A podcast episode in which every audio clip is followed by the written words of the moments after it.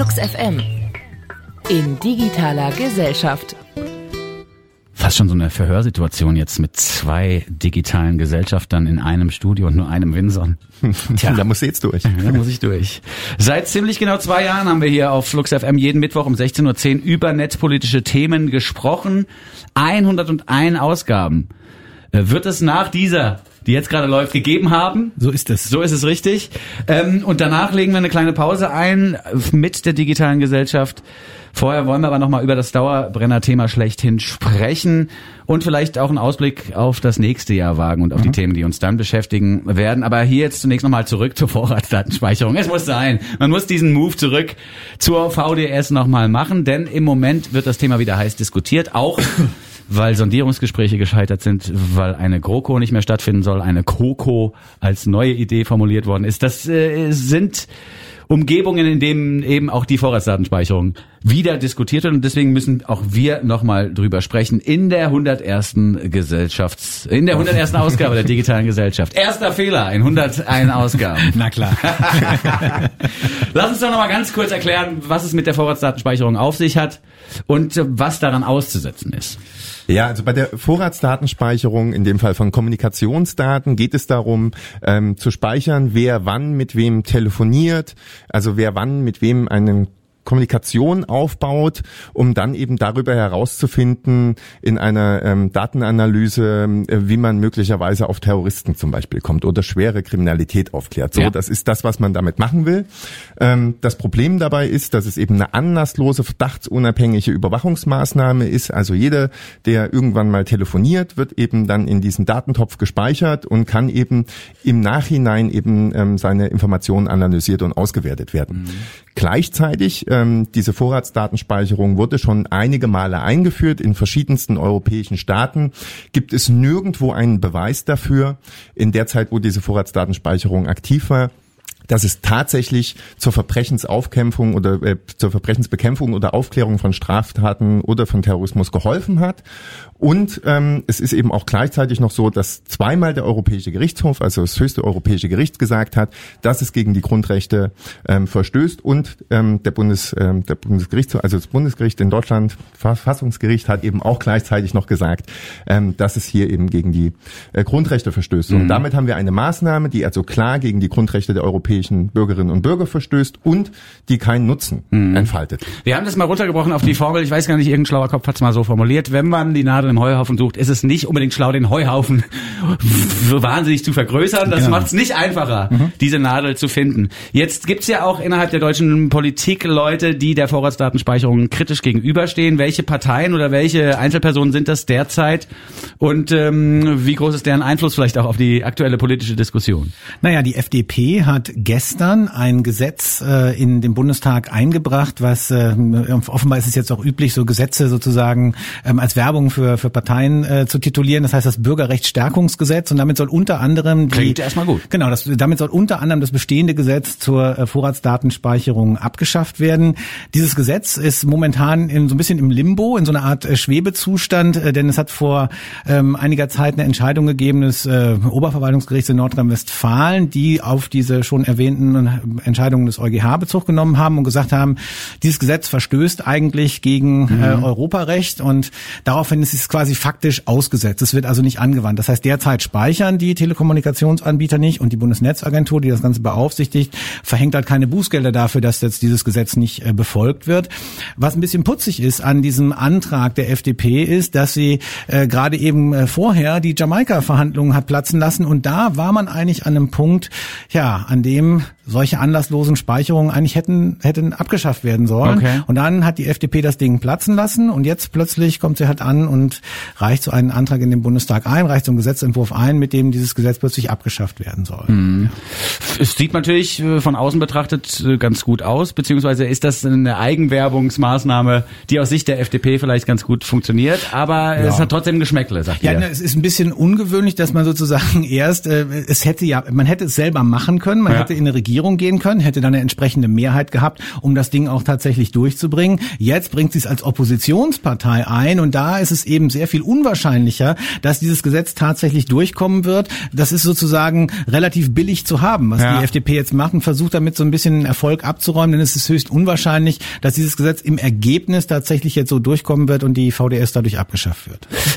Jetzt ist es ja im Moment so, dass die SPD sich doch dazu entschlossen hat, zumindest mal in Verhandlungen zu gehen mit der CDU, um vielleicht dann doch eine weitere Auf Ausgabe der Großen Koalition möglich zu machen oder auch eine neue Variante, die sogenannte COCO. Da ging es dann um projektbezogene gemeinsame Arbeit an äh, eben gemeinsamen Ideen und Genau. das ist dann aber nur auf diese beschränkt und im Rest ist man dann doch wieder Opposition. Ein vielleicht neues, vielleicht auch gar nicht so uninteressantes Modell. Jetzt ist aber die Frage, auf die ich eigentlich hinaus will, Mhm. welche Positionen werden denn in der SPD und in der Union vertreten zu diesem Thema? Kann man darauf hoffen, dass wenn da was zustande kommt zwischen den beiden Parteien, dass da auch an der Vorratsdatenspeicherung nochmal gewerkelt wird? Tja, äh, schön wär's. Das sieht aber nicht so toll aus, denn äh, gestern in der Debatte um diesen FDP-Antrag hat also die Union schon relativ deutlich gesagt, ähm, neues Spiel, neues Glück. Ja. Ja. wir sind jetzt eben nicht mehr in dieser Jamaika-Situation. Im Rahmen von Jamaika hätten wir das vielleicht gemacht, die Vorratsdatenspeicherung abzuschaffen. Aber jetzt äh, sind wir in einer ganz anderen Situation und jetzt sind wir eigentlich wieder dafür, die Vorratsdatenspeicherung beizubehalten. Und auch aus der SPD kamen eigentlich in dem Rahmen dieser Debatte Signale, dass man doch die VDS für ein ganz sinnvolles Instrument halte und beibehalten möchte. Ja, das ist vor allen Dingen relativ äh, schwierig insofern, als wenn sich jetzt tatsächlich eine Koalition, wie auch immer die genau aussehen sollte, zwischen Union und SPD ergeben sollte, dann könnte es natürlich so sein, dass sozusagen am Ende der schwarze Peter bei der SPD hängen bleibt. Es war schon einmal so bei der Einführung dieses Gesetzes zur Ja. Vorratsdatenspeicherung, dass es eigentlich ein Wunschprojekt der Union war. So und durchbringen durfte das aber nachher Justizminister Heiko Maas Ja. und an dem ist es nach außen hin dann noch hängen geblieben. Er gilt jetzt so als der VDS-Macher. Aber ja. das ist er gar nicht. Naja, ich meine, es war eigentlich ein Wunschprojekt, was aus dem Ja. Bundesinnenministerium, Aber also von Herrn de Maizière kritisch geäußert. Also zum Teil nicht jetzt wirklich, er war nicht die kritischste Stimme zum Thema VDS, aber er hat sich Naja, geäußert. doch. Also er hat sich ursprünglich mal sehr kritisch Ja. geäußert, dann hat es ein bisschen Nachhilfe von Herrn Gabriel und Herrn de Maizière gegeben Ja. und dann war Herr Maas auf einmal dafür und genau das hat ihm ja so ein bisschen das Image als Umfallerminister eingebracht und so ein ähnliches Debakel würde der SPD ähm, unserer Meinung nach durchaus wieder drohen, wenn sie sich jetzt darauf einlässt, mit der Union eben die VDS nicht abzuschaffen, Mhm. ja, obwohl eigentlich die Union im Rahmen von Jamaika schon mal dazu bereit war. Denn das Einzige, was jetzt in einer neuen Koalitionssituation anders wäre, wäre ja, der Koalitionspartner SPD. Das Ja. heißt, sie hätten vielleicht am Ende den schwarzen Peter und würden nach außen hin jedenfalls schnell so aussehen, als wären sie diejenigen, die eben das Aufrechterhalten der Vorratsdatenspeicherung möglich gemacht Wir befinden uns in der 101. Ausgabe der digitalen Gesellschaft. Die Vorratsdatenspeicherung ist mehrfach unser Thema gewesen und jetzt muss man mit Erschrecken feststellen, nur die FDP hat diese Sendung gehört, oder was? Ja, Naja, also man muss noch dazu sagen, dass eigentlich alle Oppositionsparteien ähm, Ja. gegen die Vorratsdatenspeicherung sind. Also die jetzigen Oppositionsparteien. Also das muss man schon noch fairerweise hinzufügen. Aber die haben natürlich keine Mehrheit.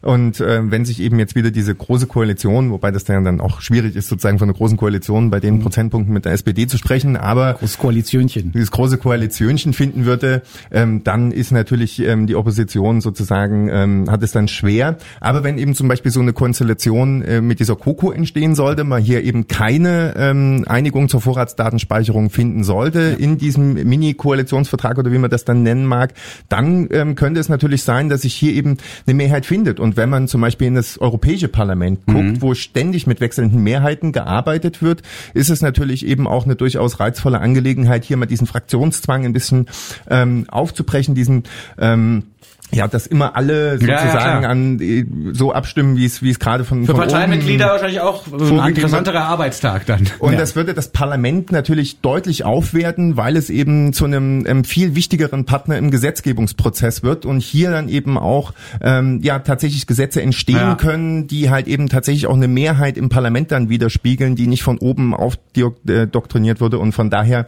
ähm, kann das durchaus eine spannende Angelegenheit Jetzt habe ich ja so halb im Scherz gefragt, äh, wie das, wie das äh, zustande kommen kann, dass quasi nur die FDP unsere Argumente gehört hat. Und das möchte ich aber nochmal ganz im Ernst nachfragen. Woran liegt es denn, dass so viele Leute diese Vorratsdatenspeicherung immer noch befürworten, obwohl die Argumente dagegen doch so viel nachvollziehbarer sind als die dafür? Naja, also die VDS ist ein Stück weit auch ein Symbolgefecht, muss man sagen. Ne? Da stehen so Law and Order Hardliner gegen Okay. Bürgerrechtler vor allen Ja. Dingen. Und ähm, eigentlich äh, wahrscheinlich, äh, naja, also ich, ist ein bisschen schwierig. Sagen wir mal so, ähm, ich glaube, die Argumente sind schon klar. Man möchte das nicht so wirklich wahrhaben, dass da ein Verstoß gegen europäische Grundrechte da ist. Und man hofft jetzt gerade vor allen Dingen so in Reihen der Union drauf, dass äh, ja auch von der europäischen Ebene jetzt nochmal Hilfe kommt. Da gibt es nämlich gerade schon wieder Versuche und Vorstöße, sozusagen ähm, ja ne- eine neue Richtlinie auf europäischer Ebene zu verankern, sozusagen nochmal neu zu versuchen, die Vorratsdatenspeicherung auf europäischer Ebene zu verankern und bestimmte andere rechtliche Veränderungen vorzunehmen, die unter Umständen dazu führen können, dass man die Vorratsdatenspeicherung gar nicht mehr an europäischem Recht messen muss. Und ähm, das könnte in Anführungsstrichen so ein Ausweg sein. Es steht außerdem ja auch noch eine Entscheidung des Bundesverfassungsgerichts aus. Da hofft man vielleicht auch drauf, dass da ein bisschen was anderes rauskommen würde, als auf europäischer Ebene rausgekommen ist. Also man versucht im Grunde das Spielfeld bis zur allerletzten Sekunde offen zu halten und immer zu machen, was geht. Es ist eben politi der politische Wille ist eben einfach da, das so zu machen. Ja, und ähm, da helfen dann auch äh, ja weder Pillen, wollte ich schon fast sagen, aber jedenfalls auch nicht unbedingt juristische Argumente. Der politische Wille ist dann da eben stärker. Ja. Wie wird das äh, Thema in weiter, in näherer Zukunft beackert werden? Du hast gesagt, es gibt noch ein Urteil des Bundesverfassungsgerichts, das- das aussteht. Das wird ja dann auch nochmal Einfluss auf die Debatte haben. Mit welchen Positionen ist da in Zukunft zu rechnen, beziehungsweise mit welchen Parteien muss man sich ohnehin nochmal auseinandersetzen, wenn es um die Beackerung von digitalen Themen geht, jetzt in näherer Zukunft? Ja, mit allen eigentlich, nicht? Äh, allerdings, ähm, sagen wir mal so, es könnte durchaus dazu kommen, dass sich jetzt eben SPD und Union, gerade wenn sie so ein Coco-Modell äh, eingehen, sich mehr so auf die auf die Wohlfühlthemen einigen, sag ich mal, die Ja. Themen, wo sie sich sowieso einig sind, also beispielsweise ähm, Glasfaserausbau oder digitale Bildung Ja. oder so digitale Bürgerportale oder sowas. Und bei allen eher unbequemen Themen, da könnte es eben sein, dass die Oppositionsparteien da deutlich mehr Gas geben und so die Regierungsparteien dann ähm, vor sich hertreiben. Vielleicht wird es aber doch alles noch ganz anders Ja. und äh, das klappt eben jetzt nicht mit der Koalition und dann gibt es am Ende doch Neuwahlen.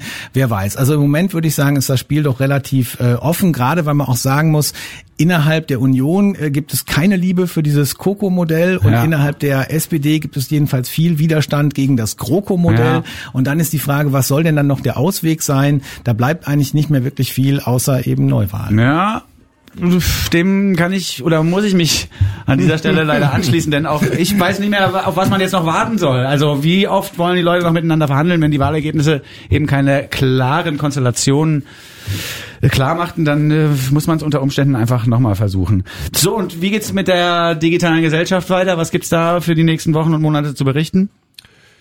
Äh, nichts. Gut. Nein, wir machen weiter unsere Arbeit. Ja, sehr schön. Genau, aber äh, wir machen jetzt eben erstmal hier mit äh, ähm, der Sendung ähm, eine kurze oder auch längere Pause, das werden wir mal sehen und äh, werden uns mal ähm, Anfang des neuen Jahres überlegen, wie und in welcher Konstellation das hier weitergehen kann und äh, genau, bis dahin äh, ist ja erstmal Weihnachten und Jahreswechsel und all das. Ne? Und So long. genau. Das hört sich total an, als wäre ihr demnächst beim Konkurrenzsender 1A aus Potsdam. Auf am Start.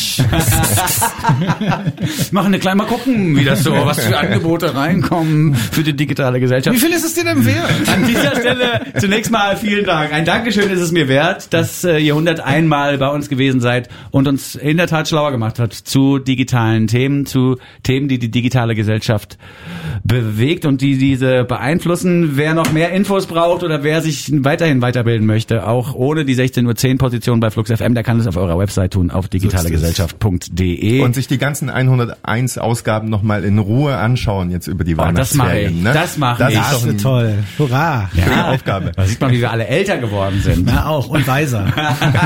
Vielen Dank jedenfalls nochmal für eure Mithilfe und für eure Besuche. Und äh, die Empfehlung gilt wirklich, guckt euch ruhig nochmal auch bereits gesendete Ausgaben dieser Show an, denn die Themen sind, man muss fast sagen, leider immer noch brandaktuell. Vielen Dank für alles, sage ich. Vielen danke. Dank. Es Vielen war Dank so schön gewesen. Ja, von uns auch. Dankeschön. Macht's gut, ihr Lieben.